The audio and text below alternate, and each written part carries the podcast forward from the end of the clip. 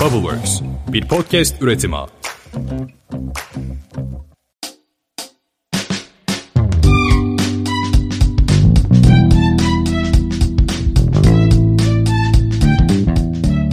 Merhabalar, Podcast Boşler'in 44. bölümüne hoş geldiniz. Ben Seha. Ben de Atakan. Bugün komünitenin kurucusu Fatih Güler konuğumuz. Abi hoş geldin. Hoş bulduk. Çok teşekkür ederim beni davet ettiğiniz için. Abi vallahi ne demek biz teşekkür ederiz ya. Seni Podcast Boş İşler bünyesinde böyle ağırlıyor olmak bizim için çok keyifli. Hem de Bubbleworks duyurusunu da yaptığımız şu günlerde böyle ilk bölümlerden birisi oluyor bu geçişin ardından. Onun için de ayrıca bir önemi var. Tekrardan hoş geldin, safa geldin diyorum. Hoş bulduk. Valla bana hiç boş iş gibi gelmedi. Teşekkür ederiz. Bizi böyle anlayan insanlarla bir arada olmak bizim için de eminiz ki dinleyicilerimiz için de oldukça değerli ve keyifli oluyor. Fatih'le beraber biraz önce de bir güzel de bir sohbet etme imkanımız da oldu. O da ayrıca bizim için keyifliydi. Şimdi o yüzden daha çok bilgi sahibi olduk Fatih'le ilgili, deneyimleriyle ilgili ve heyecanımız da katlandı açık söylemek gerekirse.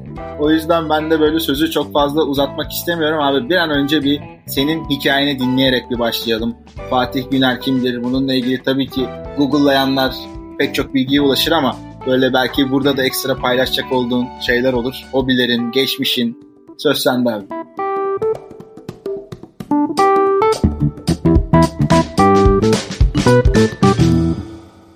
Benim reklam sektöründe, iletişim sektöründe yapmadığım bir PR'cılık kaldı. PR'cılığı da sevmiyorum çünkü çok fazla yalan söylemeni gerektiren bir iş o. O yüzden PR'cılığı da çok sevdiğim söylemez açıkçası. bir PR yapmadım bu sektörde. PR'ın dışında bütün her şeyi yaptım. Benim ilk işte olan ilişkim 7-8 yaşında başladı. Yani ben bayağı buzdolabı tamircisinde çay taşıyan, ondan sonra yerleri süpüren, işte yerleri paspaslayan, işte hoş geldiniz, beş gittiniz diyen bir çocuktum yani. Öyle başladım. Yani zor bir çocukluktu. Hani birçok insan belki şey hani çok zengin ailelerden ya da en azından orta direkten gelmiş olabilir ama bizim çocukluğumuzda çok zenginmişiz ama sonradan zengin değilmişiz falan. Biz zengin olmadığımız zaman hatırlıyoruz. yani ters olmuş. O yüzden 7 yaşında başladım çalışmaya.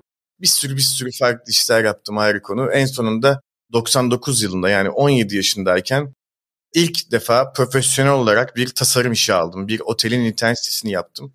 Ve o gün bugündür hala tasarımla bir ilişkim var. 22 yıl olmuş 99'dan sonra. Benim oradaki yaptığım işlerle birlikte yani orada derken işte ondan sonrasında sanırım 40-50 tane web sitesi yaptım. O zamanlar web sitesi yapan insan webmaster'dı yani.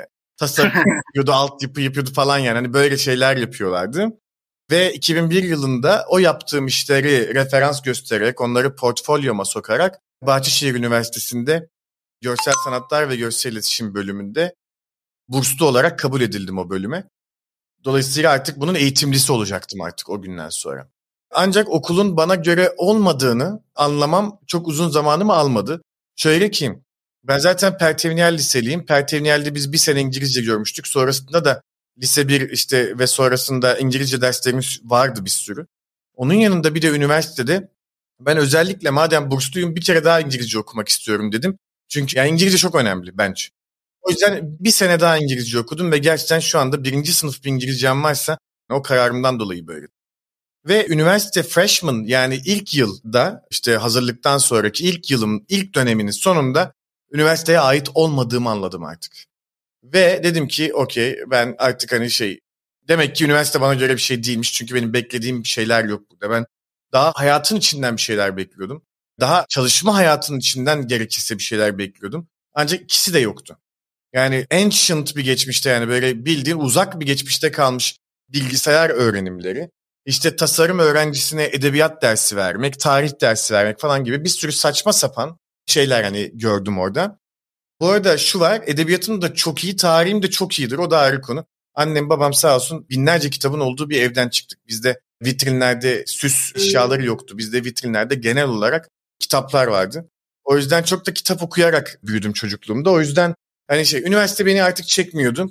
Ve dedim ki okey demek ki hayat beni bekliyor ve profesyonel bir şekilde çalışmaya başladım. Neden buralarını anlattım da daha sonraki bölümü anlatmıyorum? Çünkü bir sürü başka yerlerde zaten sosyal medya.co ve öncesinde Meşgul Sinyali ismindeki blogla başlayan hikayem var. Ancak sizin için bir farklılık olsun dedim. Zaten o hikayeyi anlatmıştım başka yerlerde. Burada tekrar olmasın dedim. Çünkü sağ olsun kendi dinleyicilerim yani beni dinleyenler nereye katılsam dinliyorlar beni sağ olsunlar. O yüzden hem onlara da daha önce hiçbir yerde anlatmadığım bir şey verdim az önce. Sosyal medya nokta yapmamın sebebi Meşgul Sinyal isminde bir blog ki eskiler hatırlarlar. Çok ünlü bir blogtu o dönem. Sosyal medya nokta 2014'ün ortasında ve biraz diye satış. Aradan sadece 5 ay geçtikten sonra Türkiye'nin en büyük muhalefet partisinin dijital kampanyasının başına geçiş.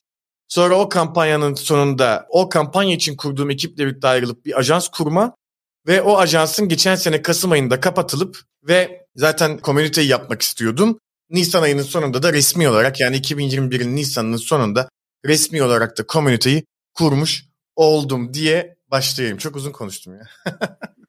Abi yok valla öyle detaylardan öyle güzel noktalardan bahsettik ki daha da giderdi yani biz de Seher'le birbirimize böyle şaşkın içine baka baka dinliyorduk seni.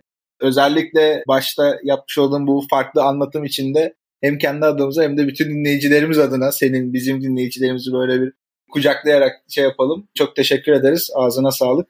Süpersin. Atakan pardon. Bir şey demek istiyorum sevgili arkadaşlar. Bir şey daha ekleyeyim. Madem hani böyle bir yola girdik o yola birazcık ekleme yapalım. Devam. Biliyor musun hayatımda hiç anlayamadım.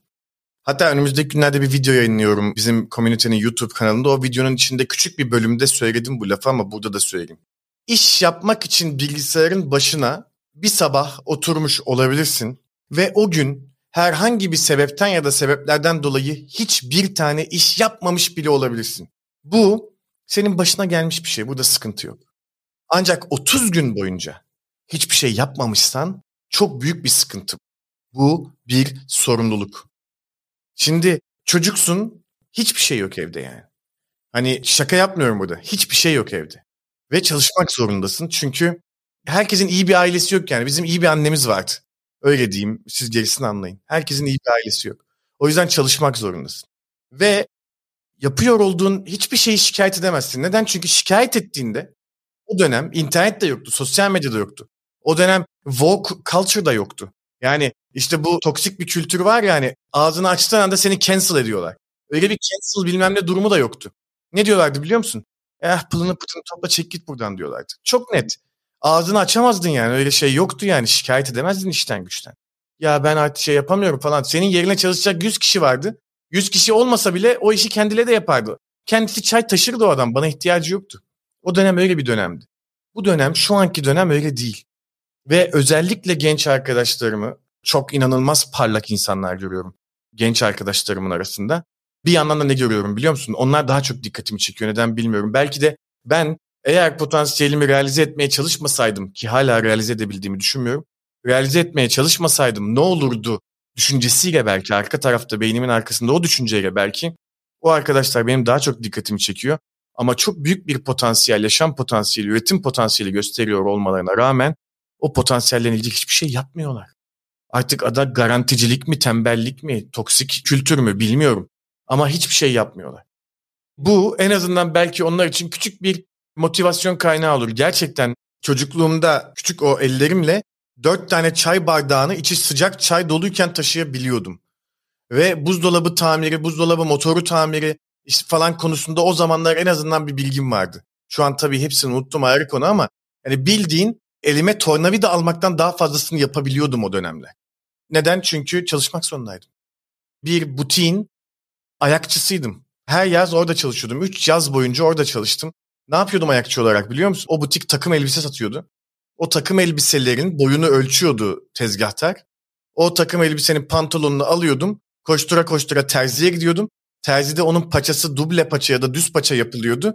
Onu geri getiriyordum ve teslim ediyordum tezgahtara. Tezgahtar da paketini yapıp parasını alıp gönderiyordu takım elbiseyi. Söylemeye çalıştım. Bizim zamanımızda öyleydi. Şaka maka şu an bunları anlatırken hatırlıyorum ama sadece bir buçuk ay sonra ben de 40 yaşıma gireceğim yani. O yüzden hani çok uzun bir geçmişmiş benim için de düşününce. Ama şu an şunu görüyorum. Türkiye'de ortalama bir erkek 74, ortalama bir kadın 76 yıl yaşıyor. Şu anda biliyor musunuz? Geçtiğimiz 50 yılda yaklaşık %40 %50 civarında arttı ortalama ömrü Türkiye'de. Ve bugün 25 yaşında bir genç aslında hayatının sonuna daha 49 yılı olan dolayısıyla muazzam potansiyelleri, önünde çok büyük fırsatlar olan bir genç aslında 25 yaşındaki birisi. Ve nasıl hesaplıyorum kendimce biliyor musunuz bunu? 18 yaşıma kadar hiçbir şeyden haberim yok kardeşim. Hiçbir şey bilmiyorum 18 yaşından önce. 18 yaşını saymıyorum. Hayatın başlangıcını 18 sayıyorum. 18'den 25'e aslında 7 yıl yaşadı sayıyorum. Düşünsene toplamda 18'den 74'e eğer bir erkeksen 74'e yaklaşık 56 yıl var. Ve bu 56 yılın sadece 7'sini yaşamışsın. Daha 49 tane daha var önünde. Ne demek bu? Yaklaşık sadece %12'sini yaşamışsın. %12,5'unu yaşamışsın hayatın. %87,5'u önünde. O yüzden bir şey yapmamız lazım. Bir şey çalışmamız lazım. Bir tek PR yapmadım diyorum ya. Gerçekten sebebi bu. Yani PR yalan söylemeni gerektiren bir iş. Ve ben sevmiyorum yalan söylemeyi. Söylüyorum maalesef zaman zaman ama sevmiyorum yalan söylemeyi. O yüzden e, yapmadım yıllarca. Ancak onun dışında her şeyi yaptım. Yapmak zorunda kaldım. Bugün ne görüyorum biliyor musunuz? Hadi bağlayayım burada artık size pas atayım. Bugün şunu görüyorum. Bugüne kadar yaptığım bütün işler komüniteye yol açmış. Komünite benim bugüne kadar yaptığım bütün işlerin toplamı şaka değil. Gerçekten hani eskiden içerik üretiyordum. Komünite tam anlamıyla bir içerik üretim platformu, topluluk. Eskiden toplam 10 yıllık bir performans pazarlama geçmişim var. Performans pazarlama tarafı biz aslında komünitede biliyorsunuz satış desteği veriyoruz yaratıcılara. Aynı zamanda 2008-2012 arasında Reklam Yaratıcıları Derneği'nde yönetim kurulundaydım. Şu anda bir örgüt yönetiyorum, bir topluluk yani. Topluluk biliyorsunuz örgüttür ve sivil toplum örgütü gibi. Her ne kadar adı dernek olmasa da bu bir sivil toplum örgütü yani komünite dediğiniz şey. O yüzden en azından onu biliyoruz. Bugün elimden geldiği kadar Türkçeyi kullanmaya çalışıyorum. Çünkü geçmişte Türkçe ile ilgili çalışmalar yaptım. E 99 yılından beri tasarımcıyım, 2001 yılından beri eğitimli tasarımcıyım. Her ne kadar okulu umursamıyor olsam da umursadığım derslere hep gittim ve bugünkü tasarım öğrenimim hep oradan geliyor. Bakınca ben de yaratıcıyım aslında 99 yılından beri. Şu anda ne yapmaya çalışıyorum? Yaratıcıların problemlerini çözmeye çalışıyorum. Bugüne kadar yaptığım ana işlerin tamamı komünitede buluşmuş durumda. Kusura bakmayın ya bana bırakınca ben böyle çok konuşuyorum sevgili arkadaşlar. Yok yok abi çok güzel bir şeye girdin bu arada bence. Konuya girdin. Ufukta açtın. Şey gibi geliyor bana. Kendini realize etmekten bahsettin ya abi. Evet.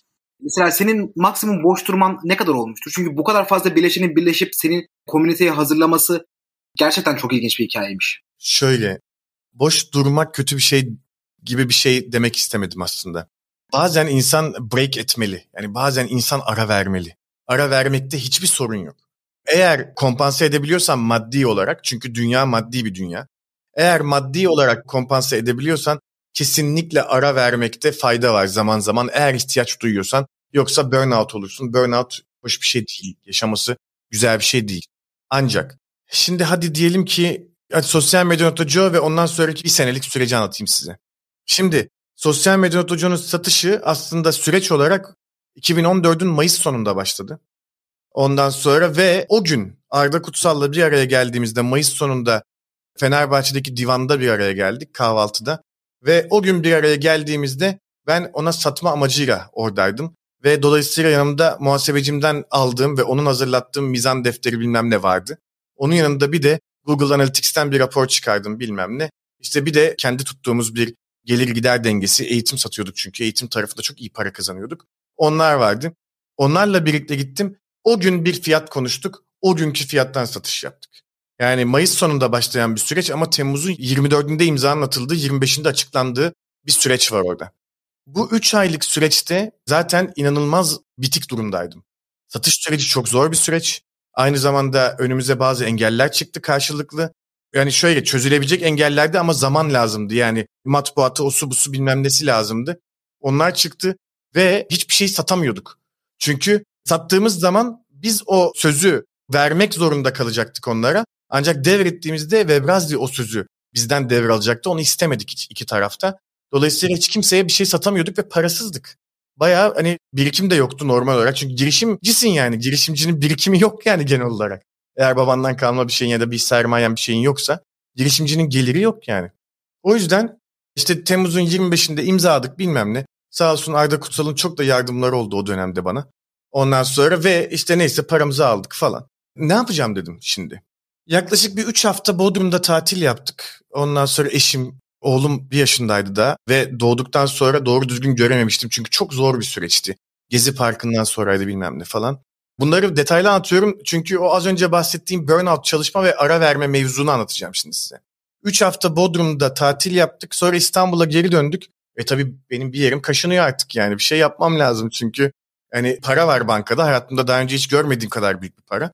Banka hesabımda hiç olmadığı kadar büyük bir para. Bir şey yapmam lazım falan. Ondan sonra ve ne yaptım biliyor musunuz? Acaba ben YouTube stüdyosu yani o zamanlar meşhurdu YouTube Space. Acaba bir YouTube Space açabilir miyim dedim. Biraz bunu araştırdım. Bir yandan da YouTube Space ile birlikte bir MCN yani Multi Channel Network kuralım dedim. Bununla ilgili hatta Türkiye'nin en büyük iki tane yapımcı grubuyla görüştüm o dönemler. Hatta bir tanesiyle son noktaya kadar geldik. Ancak sonradan ortaya çıktı ki onların o güne kadarki yaptıkları diziler, filmler, hani bunların hepsinin neredeyse hepsinin bütün yayın haklarını kanallara, internet hakları da olmak üzere devretmişler. Dolayısıyla onların içerik koymadığı bir noktada onların ortaklığının hiçbir alemi yoktu. Dolayısıyla görüşmeler bitti falan. Neyse 3-4 ay boyunca bunun peşindeydim. Yani YouTube Space yapayım, YouTube MCN açalım, bilmem ne bilmem ne bilmem ne. Durmadım yerimde çünkü duracak bir durum yok yani. Her gün toplantılar, her gün bir şeyler, bir şey yapmak istiyorum falan. Hatta ne yapmak istedim biliyor musunuz bir ara? Onu bir araştırdım. Bir tane elden düşme bir uçak satın alalım dedim. Şaka yapmıyorum bu arada. elden düşme bir uçak satın alalım. Bu uçağın gövdesini içerisini şey yapıp dekore edip filmcilere, dizicilere kiralayalım. Çünkü Türkiye'de şu anda içinde dizi çekilebilecek o zamanlar yani şu anda var bir tane var şu anda. O zamanlar içinde dizi çekilebilecek, film çekilebilecek bir uçak yoktu. Ve eğer zorunlu değilse uçak sahnesi yazmıyordu senaristçiler. Ee, ve yazmak zorunda kaldıklarında da uf uf havaalanından almak zorunda kaldıkları izinler, güvenlik bilmem neleri falan filan çok büyük sorun yaşıyorlardı. Dolayısıyla böyle bir uçağı alıp içini yaptığında ki o zamanlar sanırım 700-800 bin liraya yapılıyordu. Ondan sonra yaptığında bunu kiralayabiliyordun ve sadece 10 tane sahnede parasını çıkartan bir işten bahsediyoruz burada. Başka bir şey denemek istedim. Bir havuz yapalım dedim, çekim havuzu. Bayağı şaka yapmıyorum 400 metrekarelik ve içine kameraların dalabileceği, denizaltı filminin bile çekilebileceği bir çekim havuzu yapılabilir mi? Onu bile araştırdım yani falan. Ve bir sürü görüşmeler yaptık onunla ilgili. Neyse günün sonunda muhalefet partisinden teklif geldi. Ve ben de o dönem aslında bunu bekliyordum. Bir aracı vasıtasıyla geldi. Şartlarda anlaştık bilmem ne. O iş için ekip kurmaya başladım. Altı buçuk ay gece saat 11 sabah saat 6 olmak üzere çalıştım. Sadece reklamcı değil, kampanya yöneticisi değil, aynı zamanda bütün yaratıcılarla 35 kişilik ekibimle birlikte çalışan ve hatta gece saat 10.30'dan 11'e kadar da o gün yapılan masrafların hesabını tutan bir muhasebeciymişçesine çalıştım. Ve 8 Haziran 2015 sabahı da bizim malum bu siyasi kampanyalara hiçbir işimiz kalmadı. Ve ben orada kurduğum ekibi aldım bir ajans kurdum. Ve bütün herkese iki hafta izin verdim çünkü tuttuğumuz ofisi yapmam lazımdı o sırada. Eşyalar bilmem ne falan. İki, iki buçuk haftada biz bunu bitirdik. Sonra bütün herkes geldi. Ve şans eseri müşterilerle başladık. Çok güzel müşterilerimiz vardı. Sağlık sektöründen büyük müşterimiz vardı. inşaattan vardı. Eğitim sektöründen çok büyük müşterimiz var. Tekstilden vardı falan. Baya biz 6-7 ayda orta büyüklükte bir ajansa geldik. Yani 14 çalışanlı. Ondan sonra ve şey işte ayda da yaklaşık o zamana 400-450 bin lira fatura kesen bir ajans haline geldik. Ve ben hala tatil yapmamıştım. Sadece sosyal medya notu sattıktan sonra 3 hafta Bodrum'da yaptığım tatil. Aradan 17 ya da 16 ay geçmiş olmalı. Bir gün akşam eşime dedim ki ben İstanbul'dan bir yere gitmek istiyorum. Kasım ayıydı galiba. 2015'in Kasım'ıydı. Dedim ki ben hani bir yere gitmek istiyorum. Yani kafam yandı artık. Gitmem lazım. Şeyi düşünüyorum dedim. St. Petersburg'a falan gitmeyi düşünüyorum dedim. Böyle birkaç günlüğüne. Gideyim buz gibi şimdi orada hava. İyiliklerime farklı bir şey işlesin bilmem ne falan dedim. Ve bir şekilde uçak mı yoktu bir şey oldu falan işte Berlin'e gittim. Yanıma bilgisayarımı da aldım. Ve 5 gün kaldım Berlin'de. Sözde tatile gittim. 3 gün boyunca Facebook'la kriz çözmeye çalıştık bir müşterimiz için. O gün benim için dönüm noktası. O gün Bodrum'a taşınmaya karar verdiğim gün. Ondan sonra ve ajansı kapatmaya, müşterilere sadece uzaktan hizmet vermeye ve basit müşterilerle çalışmaya karar verdiğim gün o gün. O yüzden çok önemli bir yeri var. Yani ara vermek zorundaysan ara vermek zorundasındır. Ben de Bodrum'da yaşıyorum şu anda. Her ne kadar Bodrum'un harikalarından başka insanlar kadar fazla yararlanamıyor olsam da en azından şu an yapmak istediğim şeyi ve beni mutlu eden şeyi yapıyorum. Bana ihtiyacı olan bir iş var burada. Onu yapıyorum. Ancak yılbaşında bir geceliğine de olsa İstanbul'a kaçacağız. Anlıyor musun? Hani yani böyle küçük küçük o araları da vermek lazım. Çok uzattım lafı ya. Çok mu uzattım arkadaşlar? Söyleseniz beni niye durdurdunuz? Abi hayır. Şöyle zaten bunu hep söylüyoruz yani Seha ile şansımızdan bahsederiz biz yer yer. Tam da ondan bahsetmelik yerlerden birisi geldi. Yani bizim konuklarımız gerçekten hep böyle bıraktığın zaman kendi zaten akışında harika deneyimler anlatabilecek kişiler oluyor. O yüzden çok rahatız. Bizim için de keyifli oldu. Yani bizim de hani diyorsun ya burnout olmamak için bazen esal vermeye ihtiyaç var diye. Bizim de podcaster olarak bazen böyle bir akışına bırakıp dinlemeye ihtiyacımız var. Yani ne güzel bak moderasyon sitesi yaşamıyoruz işte bizim için de güzel bir şey. Ama burada abim artık minik bir konuya girişle ilgili ufak bir yönlendirme yapmak istiyorum sadece. Daha doğrusu bir, yine topu sana atacağım hızlıca. Zaten sen komünitenin bugüne kadarki gelişiyle ilgili arka planda oluşan o atmosferi, seni oraya taşıyan adımları gayet güzel bir şekilde bize burada anlattın. Teşekkür ederiz oradaki samimiyet için de ayrıca. Komüniteyi ben tahmin ediyorum ki bizim dinleyicilerimizin büyük bir çoğunluğu biliyordur. Seni takip eden kişiler zaten biliyordur ama bu içeriğin yeni kişilere de ulaşacak olduğunu ve belki bir şekilde gözden kaçırmış kişiler de olabileceğini düşünürsek bir komünite nedir? Komünite denince doğal olarak bir topluluk geliyor. Bu topluluk kimlerden oluşur? Kimin hangi problemini nasıl çözer gibi sorularım var abi. Şimdi süpersin. Yine bak size bugün bir güzel özellik yapıyorum size. Buyur abi. Daha önce komünitenin hikayesini anlatırken hiç kullanmadığım bir şeyle başlayacağım. Şimdi bunu kullanmadığım sebebi ne biliyor musunuz? Çünkü Türkiye'de az sonra söyleyeceğim şeyi söyleyebilmek için yapıyor olduğun işe bir çok güveniyor olman lazım. İki artık işin yeterince fazla insan tarafından duyulması lazım. Şu anda o noktadayız. O yüzden rahatlıkla söyleyebilirim. Bugün bilmiyorum ne kadar takip ediyorsunuz Amerika'yı ama Amerika'da özellikle son iki senede hatta son bir buçuk senede bir söylem ortaya çıkıyor. Söylem ne biliyor musunuz? Hiç duydunuz mu bilmiyorum. The Big Quit ya da The Great Resignation. Yani büyük istifa dönemi ya da iş bırakma dönemi. Hatta biraz diğer ülkelere de sıçramış durumda. Yani şu an Türkiye'de de bazı kişiler bunu dillendiriyor yani. Aynen öyle. Dünya şu anda The Great Resignation dönemini yaşıyor. Yani çok büyük istifa dönemi. Ve dünyanın dört bir yanında bir sürü böyle güruhlar halinde insanlar özellikle de beyaz yakalılar. Çünkü maalesef bütün dünyada gelir adaletsizliği var. Hatta bu konuyla ilgili mutlaka eğer okumayı seviyorsanız Eşitsizliğin Bedeli kitabını okumanızı öneririm. Gelir adaletsizliği sadece bizim ülkemizde ya da Amerika'da yok. Bütün dünyanın ülkelerinde var. Dolayısıyla mavi yakalılar yani çalışan kesimi yani ne kadar istifa edemiyor olsa da beyaz yakalılar dibine kadar istifa halindeler. Ve bu bir buçuk yıldır ay yuka çıkmış durumda. Kat be kat arttı. Yani yüzde yirmi artıştan bahsetmiyoruz. Yüzde 200-220 civarında bir artıştan bahsediyoruz.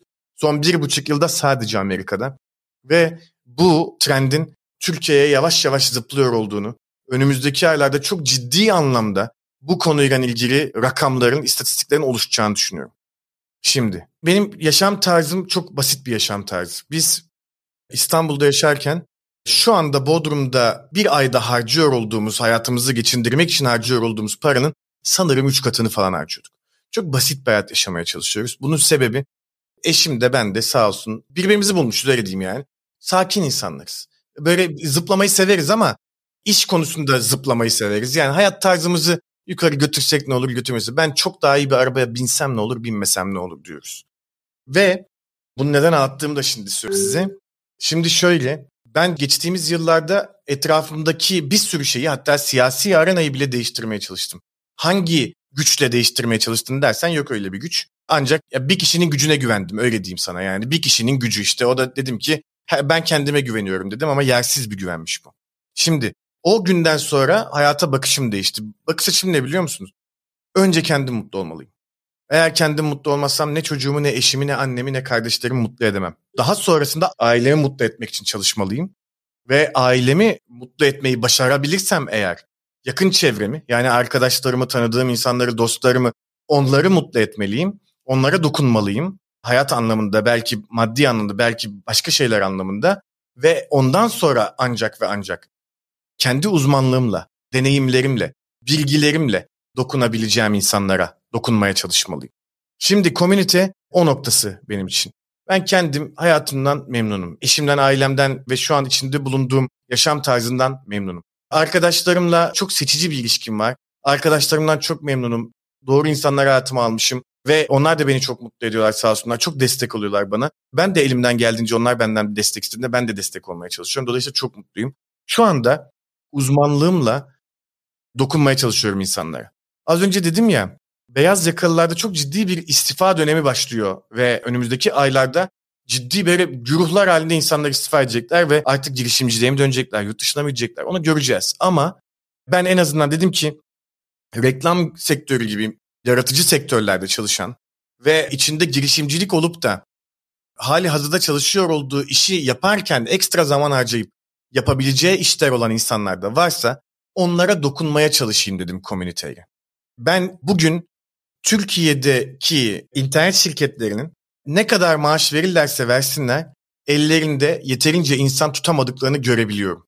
Ve eğer yeterince insan tanıyorsan yani network'ün büyükse arkadaşlarıma eğer bunu göremiyorlarsa daha dikkatli bakmaları gerektiğini söylüyorum.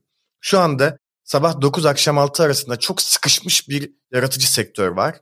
Ve bu yaratıcı sektörü çekip kurtaracak tek bir şey var bence. O da dolar kazanmak bile değil, katma değerli kazanmak. Çünkü olası bir hiper enflasyon durumunda kazandığın doların da hiçbir anlamı kalmayacak eğer Türkiye'de yaşıyorsan. Eğer yurt dışında yaşıyorsan en azından satın alma gücün daha yükseliyor olduğundan dolayı doların işe yarayacak ama hiper enflasyon durumunda dolar bile işe yaramayacak. Ne işe yarayacak? Katma değerli kazanç işe yarayacak. Ne demek katma değerli kazanç? Bir kitabı bir kere yazarsın ama hep satar. İşte bir WordPress temasını bir kere kodlarsın ama hep satar. Mutlaka ara sıra maintain etmek zorundasın onu. Bakım yapmak zorundasın o yaptığın ürüne. O bir dijital ürün. Ona bakım yapmak zorundasın. Ama ne olursa olsun hala çalıştığından kat ve kat fazlasını kazanabildiğin bir gerçeklik, bir dünya var orada. Ondan sonra komünite insanlara diyor ki birileri senin ürününü satın alsın ancak satın aldıkları anda sahip olabilecekleri ürünler olsunlar bunlar diyor. Ne demek satın aldığı anda sahip olabileceği ürün? Dijital ürün demek. Bir zip dosya satıyorum. 10 dolar verdim, o zip dosyasını indirdim. Verdiğim paranın karşılığını aldım diyebilmesi lazım müşterinin. Ve eğer sen bunu yapmayı başardıysan daha fazla insan senin ürününü satın alacaktır. Ve o ürünü sadece bir kere yaptın. O ürünü yüz kere yapmak zorunda değilsin. Neye benziyor bu? Bir berbere benziyor. Berber katma değerli çalışmıyor. Bir berber katma değerli çalışmıyor. Neden? Çünkü günde 8 saat çalışabiliyor. Ortalama bir kişinin saçını 30 dakikada kesiyor olsa günde 8 saatte 16 kişinin saçını kesebilir. 16 kişiden daha fazlasını belki bayram günü 20-25 kişinin saçını kesebilir. Okey. Ama sizce tek seferde 500 kişinin saçını kesebilir mi? Kesemez bir günde. Kesemez. Ama siz bir kitabı yazdıktan sonra aynı gün içerisinde o kitabı 500 tane satabilirsiniz. Community bunu söylüyor. Bununla ilgili eğitim veriyor. Bu konuyla ilgili vizyon geliştirmek isteyen, bilgi edinmek isteyen, bu konuyla ilgili çalışmak ve para kazanmak isteyen insanları bir araya getiriyor ve yetmiyor. Onlara çok ciddi bir danışmanlık verirken bu danışmanlığın yanında bir de ürünlerine yatırım yapıyor, para veriyor onlara. Ve tabii ki bütün her şeyin dolarla yapıyor. Hiçbir şeyi Türk lirasıyla yapmıyor. Bugüne kadar 55 bin dolardan fazla yatırım yaptık ürünlere. Şimdi 55 bin dolar gözünüze büyük bir para gibi gelmiyordur belki. Her gün görüyoruz ya böyle. Bilmem ne girişimi 2 milyon dolar yatırım aldı. Bilmem ne girişimi 450 bin dolar yatırım aldı falan. Dolayısıyla 55 bin dolar çok büyük bir paraymış gibi gelmiyordur belki. Ancak bu ürünlerin üretilme zamanına kıyasla yapılan yatırımlar nispeten mikro yatırımlar. O yüzden biz de mikro investment yapıyoruz, mikro funding yapıyoruz. Buradaki exit potansiyeli de mikro exit potansiyeli.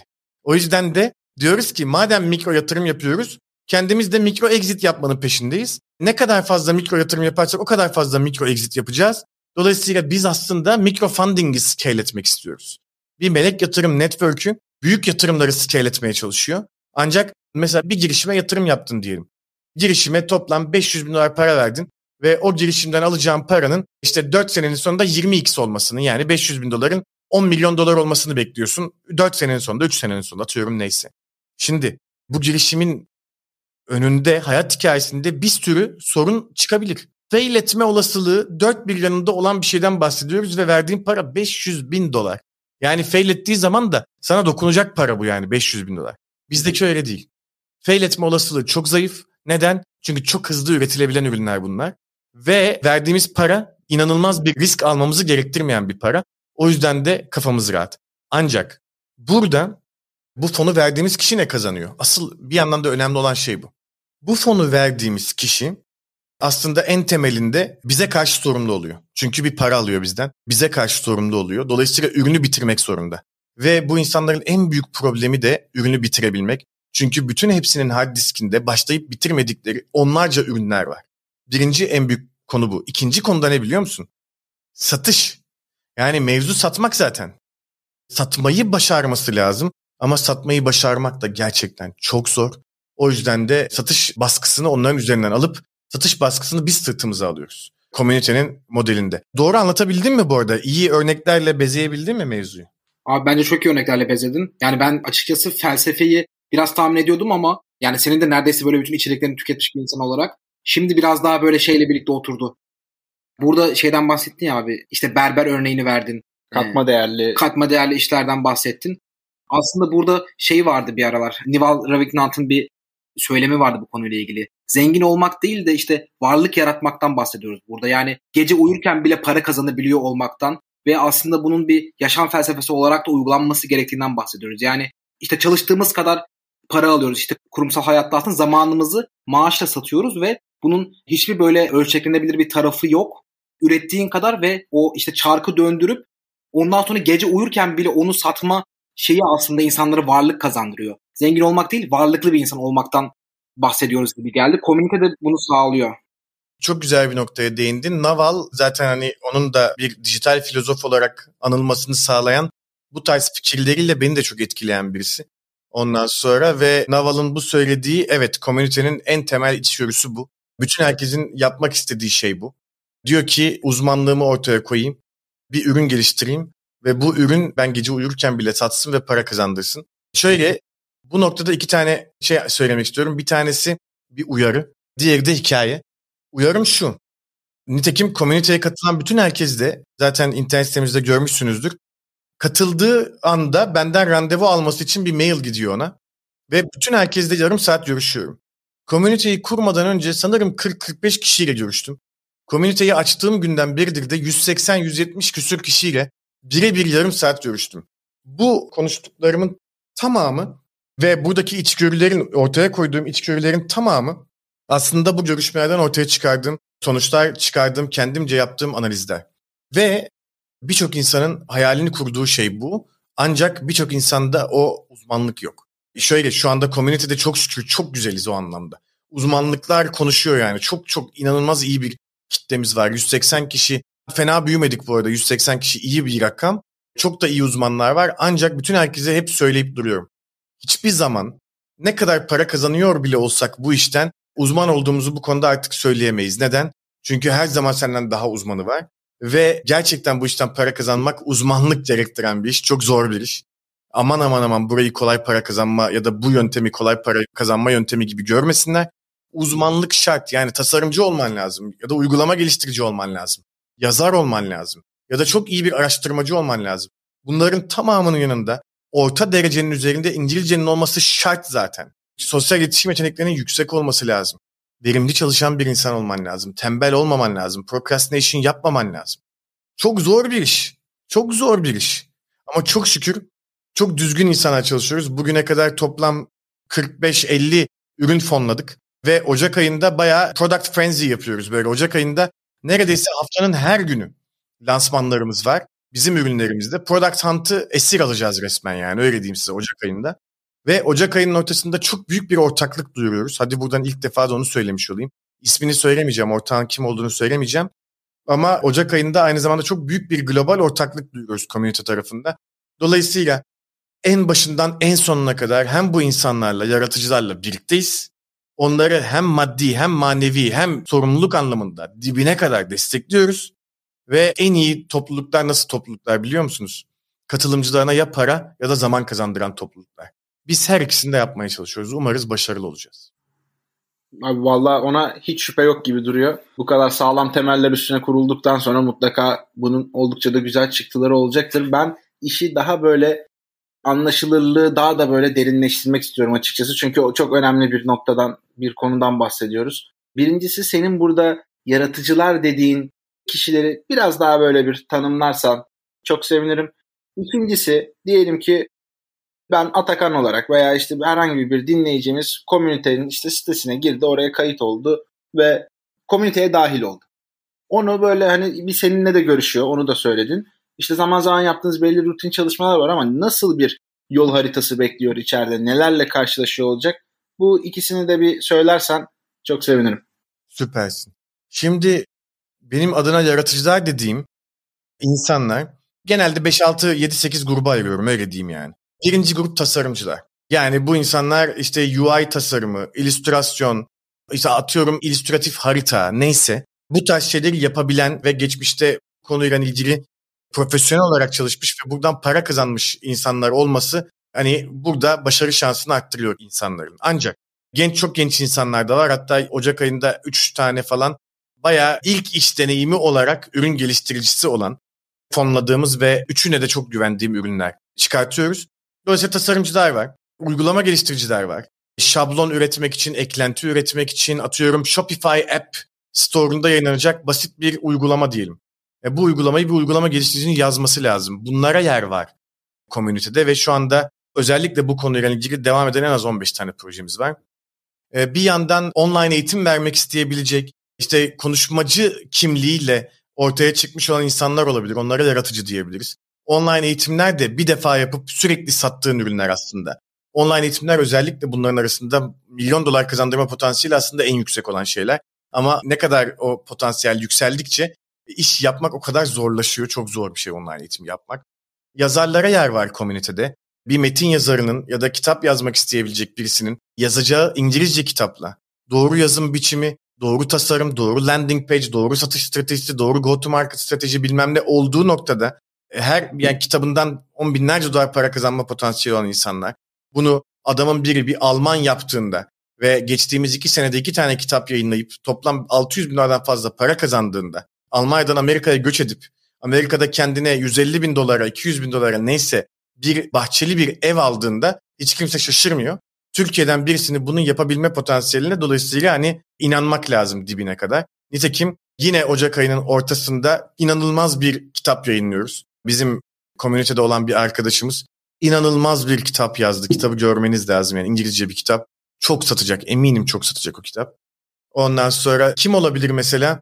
Çok iyi araştırma yeteneği olan insanlar yaratıcı sayılabilir. Mesela işte Notion'da info product'lar yapıyoruz. Hatta desteklediğimiz 8 tane info product var. Hatta ben bile Ocak ayının sonunda kendi info product'ımı yayınlayacağım.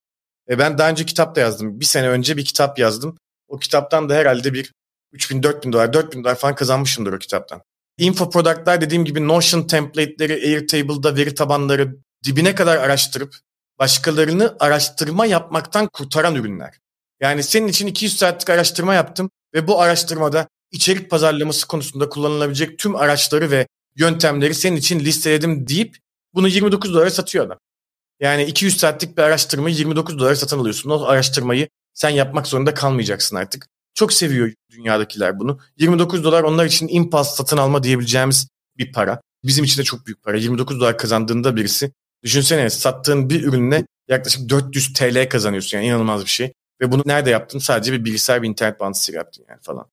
Ondan sonra bunlara yaratıcı diyorum en genel olarak. Bir kişi komüniteye kayıt olduğunda bir kere ona bir mail gidiyor. Diyor ki hemen diyor Fatih ile yaratıcı koçluğu görüşmesi yap diyor. Benim takvimimden bir randevu alıyor. Onunla sohbet edebilmemiz için. Bütün eğitimler o kişiye o saniye açılıyor. Sistemdeki eğitimler. Eğitimleri izleyebiliyor. Sınırsız, ücretsiz yani artık ücretini vermiş zaten. izleyebiliyor. Ondan sonra ve akabinde bir mail daha gidiyor ona. O mailde de bizim Circle grubumuza davet ediyoruz onu. Ondan sonra ve Circle grubuna kayıt oluyor ve işte soruları sorup cevaplar alabildiği, canlı yayın duyurularının paylaşıldığı, yani bildiğin bir forum gibi çalışan ama profesyonel insanlar tarafından yönetilen bir topluluk sayfalarına gidiyor. Buradan hadi söyleyeyim onu. Girişimcilik Vakfı'nın gençlik programları yöneticisi olan Umut Karapeçe'yi bize community manager olarak transfer ettik. Ocak ayının sonu itibariyle tam zamanlı. Ancak şu anda Girişimcilik Vakfı'nı phase out ederken bizi phase in ettiği bir noktadayız. Zaten Türkiye'nin yakından tanıdığı indie hacker Yücel bizimle birlikte. Yücel Faruk Şahan.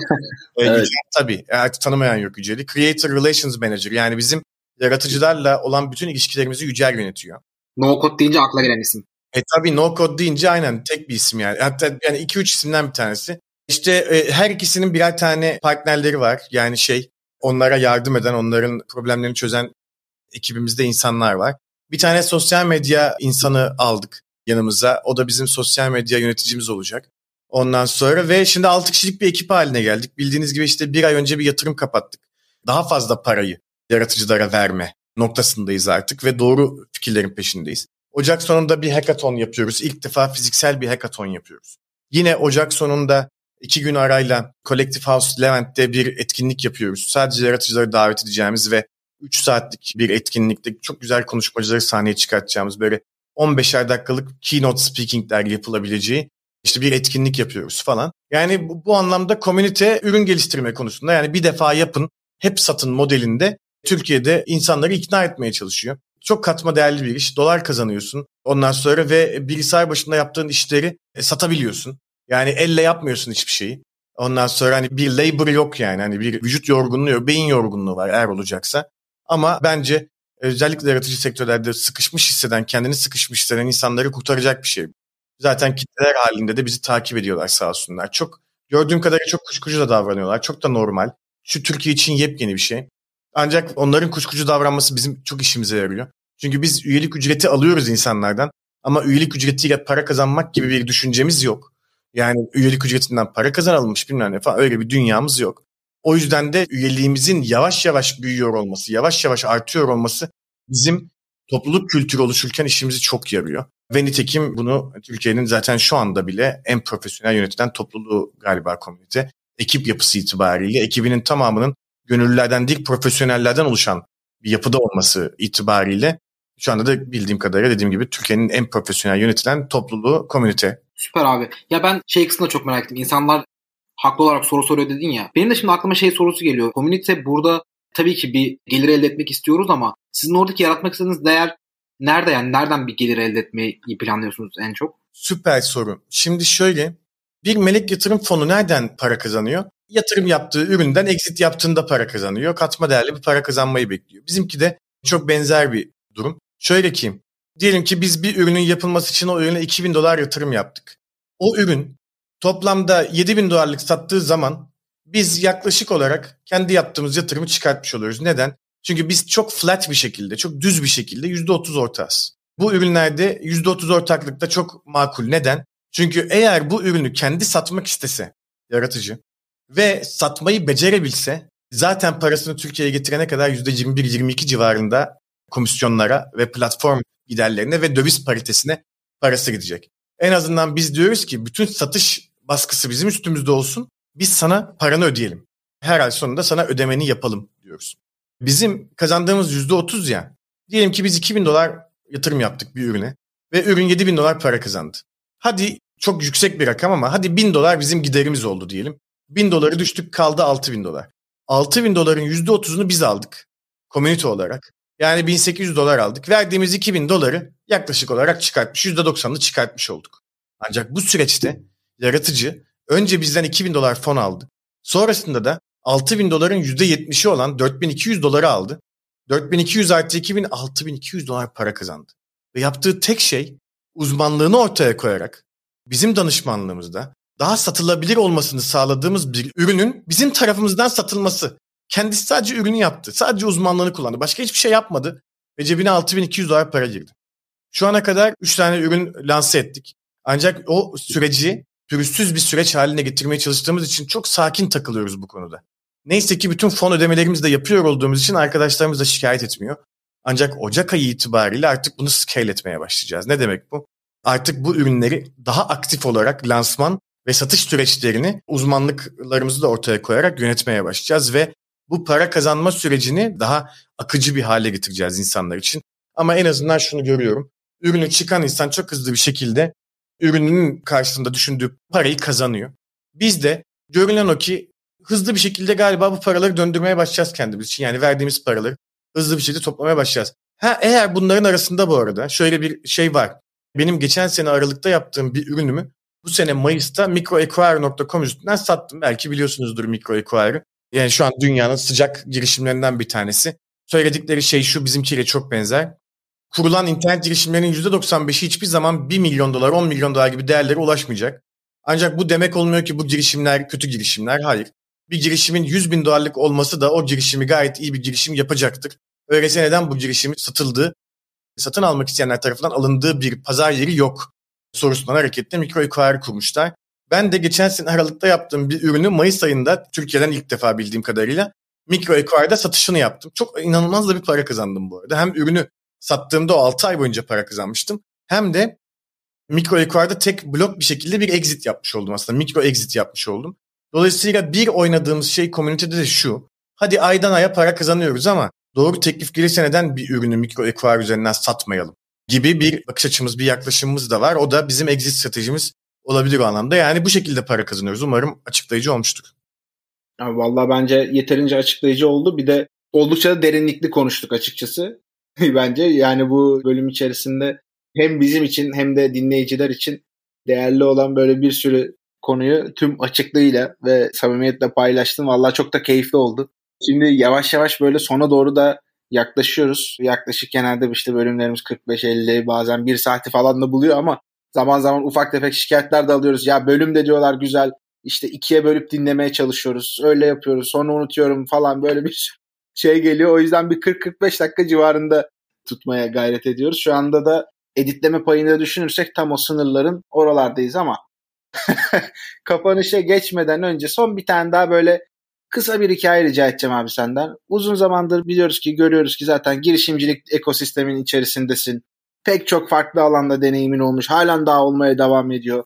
Girişimlerin doğrudan içerisinde olmaya devam ediyorsun ve yine böyle önlerini de açıyorsun. Çok farklı alanlarda farklı aktör pozisyonlarında bulunuyorsun. Dolayısıyla bu da şu demek aslında acısıyla tatlısıyla çok farklı deneyimler yaşama fırsatı bulmuşsundur. Bizim de senin için bunlardan böyle bir tane ya şunu hiç unutamıyorum veya bunun benim için şöyle bir yeri var dediğin herhangi bir tanesini paylaşırsan kapatmadan önce çok seviniriz. Of güzel güzel söyledin. ne oldu biliyor musun? Her perşembe akşamı canlı yayınımız var YouTube'da. Komünitenin yine canlı yayınında bizim fonladığımız ve işte 20 günde 1200 dolar para kazanan bir yaratıcı arkadaşla canlı yayın yapıyorduk. Onun işte o ürünü nasıl ürettiğini falan, aklına neler geçtiğini ürünü üretirken falan onları konuşuyorduk. Ve arkadaş ne dedi biliyor musun? Videonun sonlarına doğru videoyu YouTube'da bulabilirsiniz işte bizim YouTube kanalında youtube.com slash community. Ondan sonra dedi ki komüniteyi ilk gördüğümde banka hesabımda sadece 18 kuruş vardı dedi. Ve annesinden rica etmiş. Demiş ki anne bana borç verir misin? Komüniteye katılmak istiyorum demiş. Komüniteye katılmış. Çalışkan bir çocuk. İletişim yetenekleri mükemmel bir arkadaş. Ondan sonra görünen ki duygusal da bir insanmış. O akşam bizi de çok duygusallaştırdı. Şu an yine duygusallaştım. Ve onun ürününü fonladık biz bir buçuk ay önce falan. Ürünü işte 20 gün önce, 25 gün önce neyse lansmanını yaptık Product Hunt'ta. Fonladığımız için onu oradan bir para kazandı. Şimdi ikinci bir ürün yapıyor. O ikinci ürünün ilk ödemelerini de yaptık. İki bölüm halinde yapıyoruz fon ödemelerini.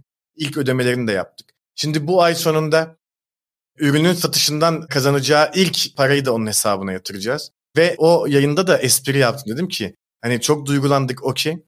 Verdiğin 400 liranın karşılığını sana ödeyebildiğimiz için o kadar mutluyum ki dedim. Yani öyle bir şey. Ve inan bu geçtiğimiz 13 yıldır falan girişim, yatırım bunların içindeyim. Bu tarz o kadar fazla çok benzer hikayeler yaşadım ki. Bazı insanlar hayatlarını bir adım öteye götürebilmek için, hayat tarzlarını bir basamak yukarı çıkartabilmek için, başka insanların gözünde bir tık daha güçlü olabilmek için.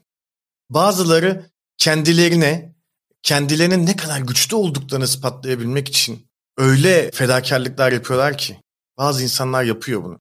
Ve o insanlara o kadar saygıdeğer insanlar ki onlar öyle buluyorum onları. O kadar saygıdeğer bir şey ki bu anlatamam. Yani bu hikayenin bir de kıssadan hissesi olsun. Hayatını bir adım öteye götürmeye çalışan ve hayatının gidişatını değiştirmeye çalışan bütün herkes gözümde çok saygıdeğer insandır. Hepsi. Hepsi yani. Abi vallahi ağzına sağlık. Bizi de duygusallaştırdın. Arkadaşın da ellerine emeklerine sağlık. Şu anda ismini ben de biraz bir bakmaya çalıştım ama hemen hızlıca da bulamadım kayıt sırasında. Yücel Arda Bayram bizim kanalda, komünitenin kanalında Notion template'i yaparak 20 günde 1200 dolar kazanmak diye bir videosu var. Aynen, biz de bunu bölüm açıklamasına da ekleriz. Sevgili dinleyiciler oradan da hızlıca yine ulaşıyor olabilirler.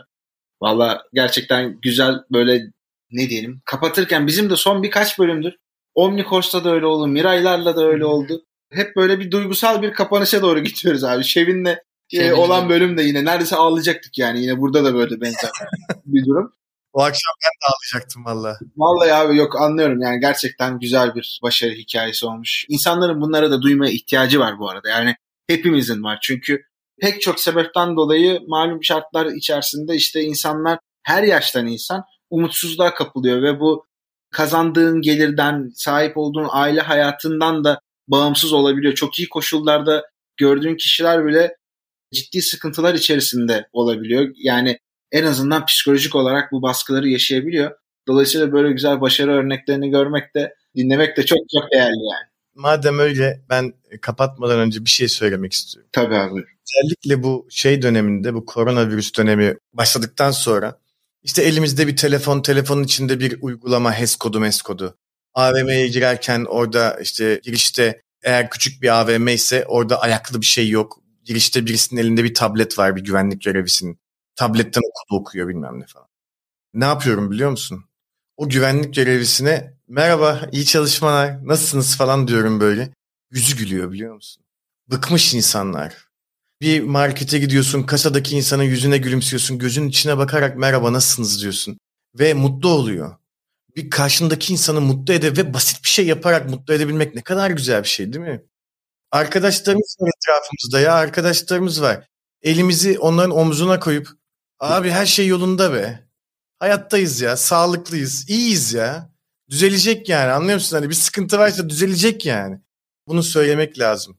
Yapabildiğimiz her yerde, e, başka insanlara fayda sağlayabildiğimiz her yerde yapmak lazım yani ne bileyim yapmak lazım. Ben artık yaşım ilerliyor diye mi duygusallaşıyorum daha da eskiden vahşiydim. Acaba daha da az vahşi mi oluyorum? Vahşiliğimi kayıp mı ediyorum yaşım bilmiyorum ama ya insanların gününü güzelleştirmek kadar güzel bir şey var mı ya? Birisinin yüzüne gülmek kadar, gülümsemek kadar kesinlikle güzel. Abi, kesinlikle çok haklısın ya. Öyle bir şey. Hadi kapatalım süpersiniz. Çok teşekkür ederim beni davet ettiğin buraya. Ne Abi çok teşekkürler. Ya bizim aslında kapatmadan bir şeyimiz var. Böyle son iki rutinimiz var. Çok hızlı hemen onu da şey yaparsak eğer sonrasında da kapatalım. Abi senden bir tane böyle hobi, metodoloji, kitap ya da podcast önerisi isteyeceğiz. Sonrasında da girişimcilik sözünüzü isteyeceğiz. Girişimcilikle ilgili böyle tek cümlelikte bir söz verebilirsin. Şimdi kitap vereyim. Kitap Stoacı'nın günlüğü. Pegasus yayınlarından çıktı. Ryan Holiday'in The Daily Stoic kitabının çevirisi. Ondan sonra 366 gün boyunca her gün Stoacı felsefe ve Stoacı yaklaşım, hayat tarzı konusunda çok kafa açıyor. Ve şey, kendini iyiliğe sevk et temasında bir kitaptan bahsediyorum. Stoacı'nın günlüğü mutlaka böyle başucunda olması lazım. Benim masamda sol tarafımda duruyor. Yani elimin hemen solunda. Yani böyle Mesnevi'yi açar gibi ortasından bir şey okuyorum yani öyle diyeyim sana. Bir söz var mıdır girişimcilere söyleyebileceğim bir söz? Girişimcilik söz aslında. Yani girişimcilik sence nedir? Abi biz mesela girişimcilik boş iştir diyerek başladık. Sonrasında girişimcilik kan, ter, gözyaşıdır. İşte girişimcilik cesarettir falan gibi bir sürü böyle yorumla da devam ettik. Çok yaratıcı olamayacağım galiba. Kusuruma bakmazsınız artık. Yani, şey, girişimci yani herhalde büyük şeyler yapan insandır ne bileyim. Büyük şeyler yapar. Hatta şöyle bir şey söyleyeyim mi? Bak bunu zamanda söylemiştim şimdi hatırladım. Büyük işler büyük insanları değil yapılmayı bekliyor. Eyvallah. Nasıl laf? Çok iyi laf. Çok iyi. Çok iyi güzel güzel laf abi. Bence güzel laf aynen. Süper abi. Valla çok teşekkür ederiz. Ağzına sağlık. Ben teşekkür ederim. Çok güzel bir bölümdü bence.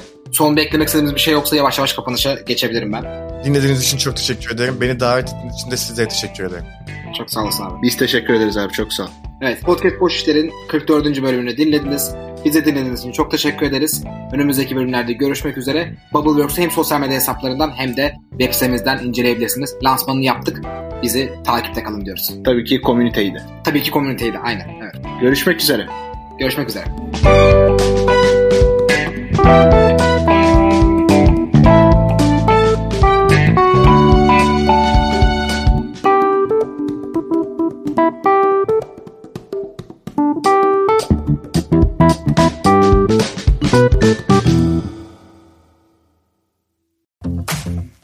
Bubbleworks bir podcast üretimi.